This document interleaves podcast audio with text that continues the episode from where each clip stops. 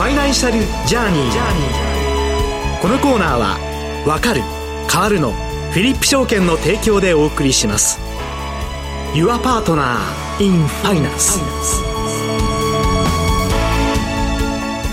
ここからはフィリップ証券営業本部法店第一営業部次長でいらっしゃいます山口真也さんとともにお送りしてまいります。山口さんとお電話がつながっています。山口さんおはようございます。あおはようございますよろしくお願いいたします。よろしくお願いいたします。ここからは山口さんに動くか滞留している個人マネーと題してお話を伺ってまいります。え早速ですが、山口さん、現在、個人マネーはどのような状況でしょうか？あそうですね。あの日本のですね個人投資家というのはかなりですねご存知の通りあの現金でですね、はい、あの資金を持っている比率がかなり高いんですね。でまあこれがあの今までのこのデフレの時代ですとですねこう物価下がり続けますので、はい、この時代っていうのはこの現金で保有していてもですねまあまあ良かったということがあるかもしれないんですけれども、これがこう最近ここ昨今徐々にこうインフレになり出しますとですねこう物価がもう皆さんももうお気づきなんだと思うんですけども物価が上昇してきますとこうあの実質賃金がですねどんどんマイナスになっていくということが、まあ、あの言われているんですが。まあ、これがこう賃金上昇を伴ったインフレがこう始まりますとですね、えー、滞留している資金っていうのはこう投資に向かいやすくなるんじゃないかと思うんですね。はいまあ、そのまあ投資ではないですが、まあ、今年3月にあの東証がですねあの PBR、あの1倍割れの企業に対して改善要請を出して市場価値を上げなさいと、えー、こういう努力をですね要請しました。はい大体ここで現在、米国ですね、アメリカの S&P で大体あの PBR4 倍程度、まあ、ヨーロッパでも2倍程度、まあ、日経平均構成銘柄に至るとまあ1.2から1.3ぐらいなんですけども、まあ、なかなかこう長い間、この1.4倍の壁が超えられないということだったんですが、まあ、日本株がこの ROE を成長させた上で PBR をですね2倍程度までまあ上昇させることができれば、ここでも日経平均はもう軽く4万円を超えるということはもう明白でございますね。ただそれが、まあ、まあ、なかなかですね、こう今現在のアメリカの金利の上昇とか中国経済の不透明な状況がこう続いてますんでね、えー、あの企業業績がそのままあの四六のように先よくて先行きえもまた懸念が出るんじゃないかということでは動き鈍いんですけれども、はい、まあ、これがあの改善方向に向かってですねあの節目の3万5千円これを超えてくるようになってくると一気にですね個人の資金が市場に流れ込んでくる可能性がかなり高いと思います。はい。まあまあ、あの今後ですね、来年からまた新 NISA ということをきっかけに個人投資家の層も数もですね、えー、あの増えてくるんじゃないかなと思ってるんですけども、うん、まああのまた実際に私のお客様でもこう40代ぐらいの若い方でも若い方でも老後資金に対してこう投資はですね、は組み合わせなければいけないとこう不安げな話も聞くんですけど、えー、まああの見ても配当利回り3%台の銘柄もまあ多数あるんですけど、まあ、こう投資を組み合わせるということに対してこう思っていてもどうしてもいいかわからないという、はい、若い世代の方もかなり多いと思われますね。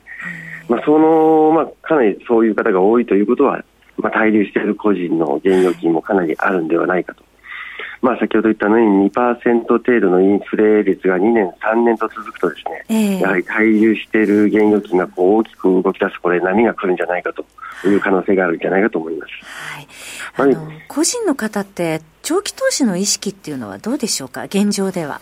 そうですね。あの上場企業の配当金総額も昔は3兆ぐらいだったんです。けど今はもう18兆ぐらいになってるんですけども、やっぱりこの配当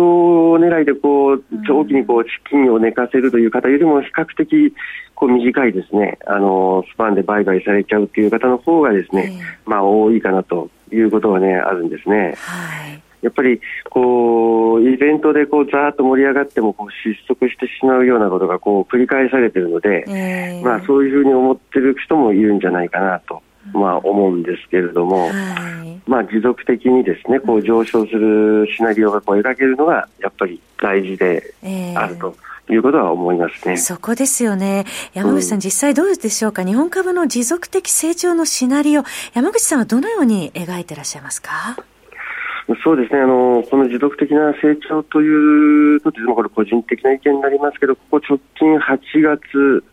まあ、9月の S q 明けぐらいまであの調整がですねあると思うんですけども、えー、また再び上昇基調に入るとは思いますね。はいあの米国に至っても来年はこう大統領選挙の入る年で、そうですね、まあ、えそれまでにはこうある程度こうインフレを抑え込んでですね、えー、やっぱりその経済対策をもう出し合って、そういう期待もねあのあるでしょうし、はい、まあ、中国においてもこれ、こう多額の負債を抱える、まあ、最近の恒大集団の件もありましたけど、はい、不動産セクターの救済がやっぱり家計、まあ、実際に実弾でお金を入れるかどうか分かりませんけど、消費これを拡大を早急にやらないと、うん、この共産党一党主義というか、共産党指導部の大きな打撃になりますので、はい、まあ、この辺を織り込んでこう日本の株式市場というのは来年、再来年と、まあ、来年、再来年になりますと、この一番あの投資の好循環のですね、まあ、江戸で言いますとですね、はい、あの辰巳の辰年、二年、辰巳になるわけですけど、あの、辰巳天井とも申しますけどもね、はい、この12年周期の好循環に入ってくるので、はい、まあそこに向けて来年、再来年かなり日経平均は先ほどの PBR の、まあ、件もありますけど、4万、まあ5万近くまでという期待もしてるんですけれども、えー、まあやっぱりその、もう7月3日にこんあの今回この3万3753円、まあ、これ1990年以来の高値、バブル以降の高値ということですけれども、はいまあ、こういうこの歴史的な節目とかですね、まあ、数十年ぶりのなんとかっていうのはですね、なかなかそう2、3か月でですね、その波が終わるということはなかなかないんですよね。はい。そしてまた、やっぱりこういうその外人、もちろん外人投資家さんのですね、えー、あの資金も入ってこなければそういうことはならないと思いますけれども、はいまあ、外人投資家さんの方もやっぱり先ほどの PBR の改善というだけじゃなくてですね、えー、やっぱり今回はその国とか東証がですねこう一緒にですね動いているというこの変化ですね、えー、この変化に期待して資金を投入してくると。あのしてきているということがあの言えると思うんですけれども、えー、まあ、もろもろのことをあの考え合わせますとですね、うん、あの来年、再来年と相当あの、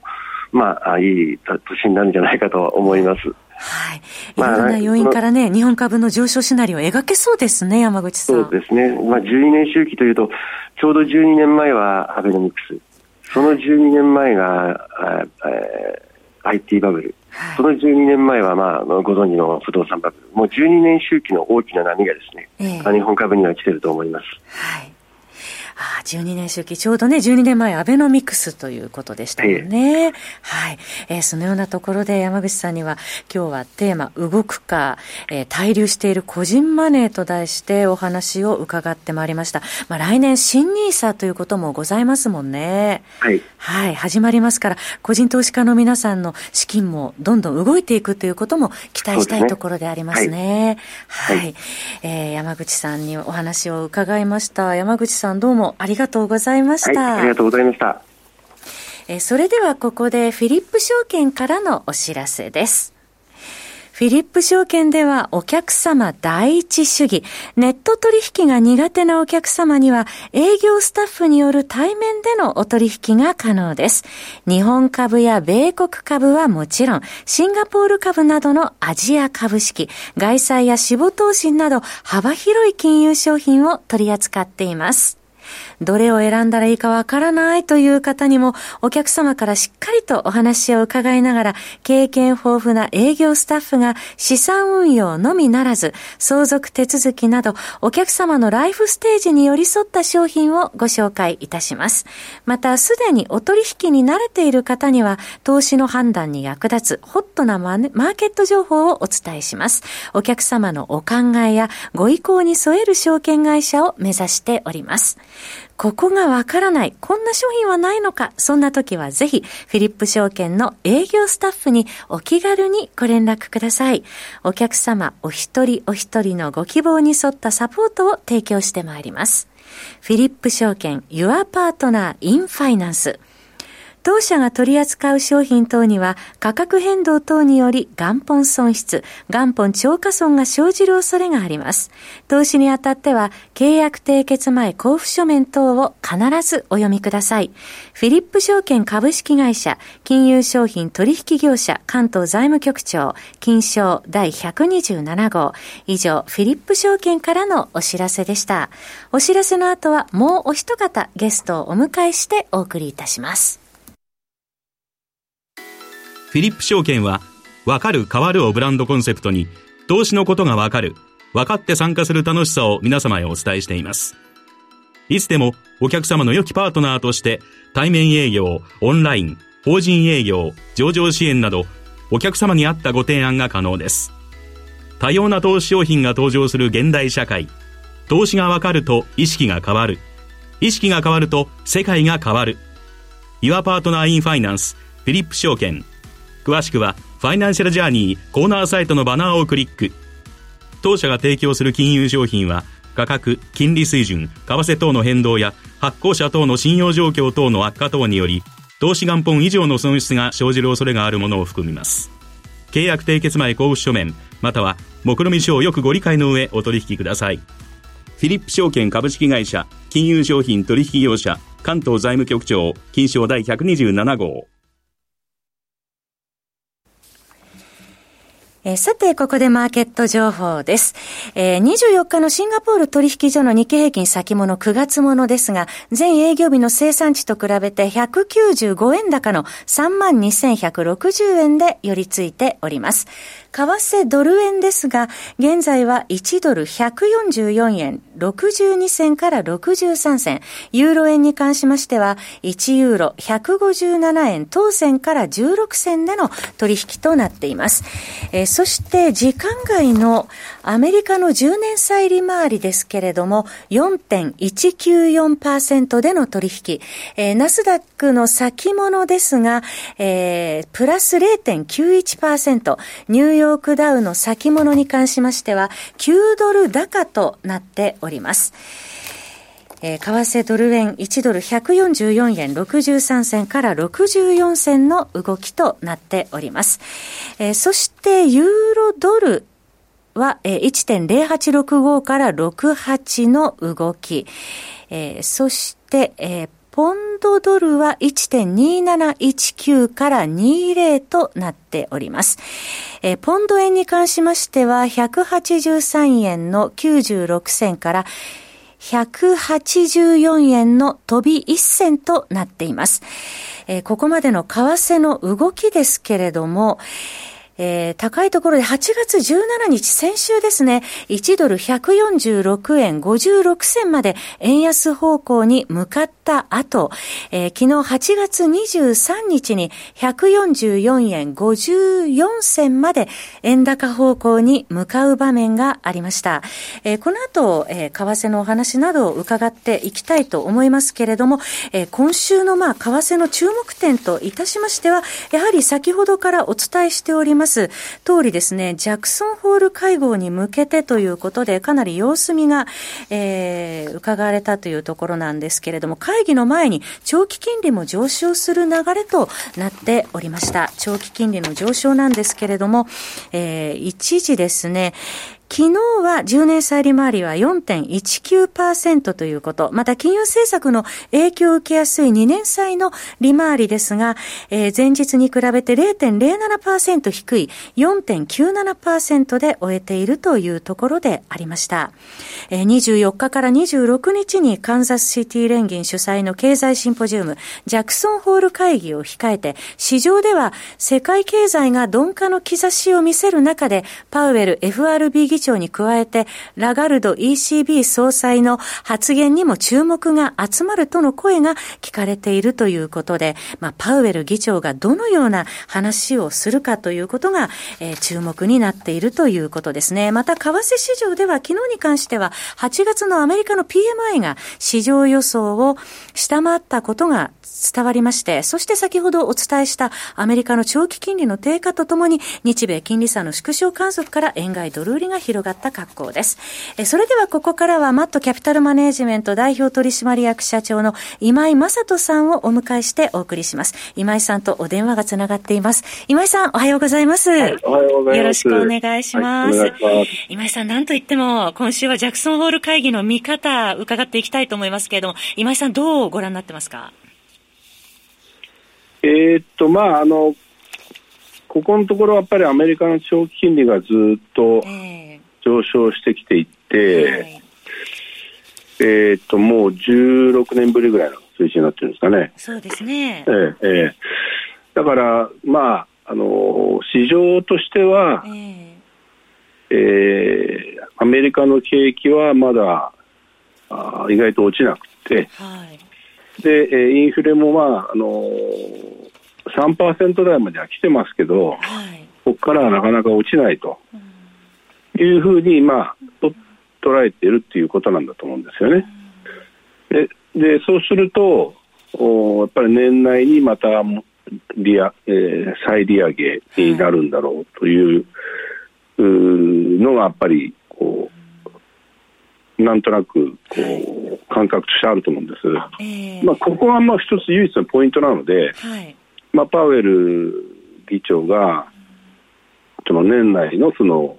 まあ、まず今の足元の景気をどう見ていって、それで、えー、年内にもう一回利上げをするかどうか、もうこの一点だと思いますけどね。今、今井さんがおっしゃった、そのアメリカの経済基本的にしっかりしているということ、まあ、インフレも、まあ、高止まりすると考えているということなんですね。まあ、はい。マーケットの動きだけを見ると、そういうふうにみんなが思感じているということなんじゃないですかね。はい、現状、足元では FF レートの先物レートなどでは、やはり、あの、今井さんがおっしゃった通りに、まあまあ今後どこかで利上げ期待高まってきてもおかしくないな、みたいな状況になってるんでしょうか？えっと、そこまで織り込んでいないんですよね。だから、まあ、ちょ、ちょっとだから、その、長期金利の実際の数字と、はい。それからその FF レートの先物のとで見るその利上げ期待が、はい、あの必ずしもマッチしてないんですけれど、はい、ただ、やっぱり長期金利がこれだけ高いってことは、えー、やはり、あのまあ、先行きのインフレを読んでるということだと思うので、はい、えーまあ、ある意味、えー、そういう意味ではあの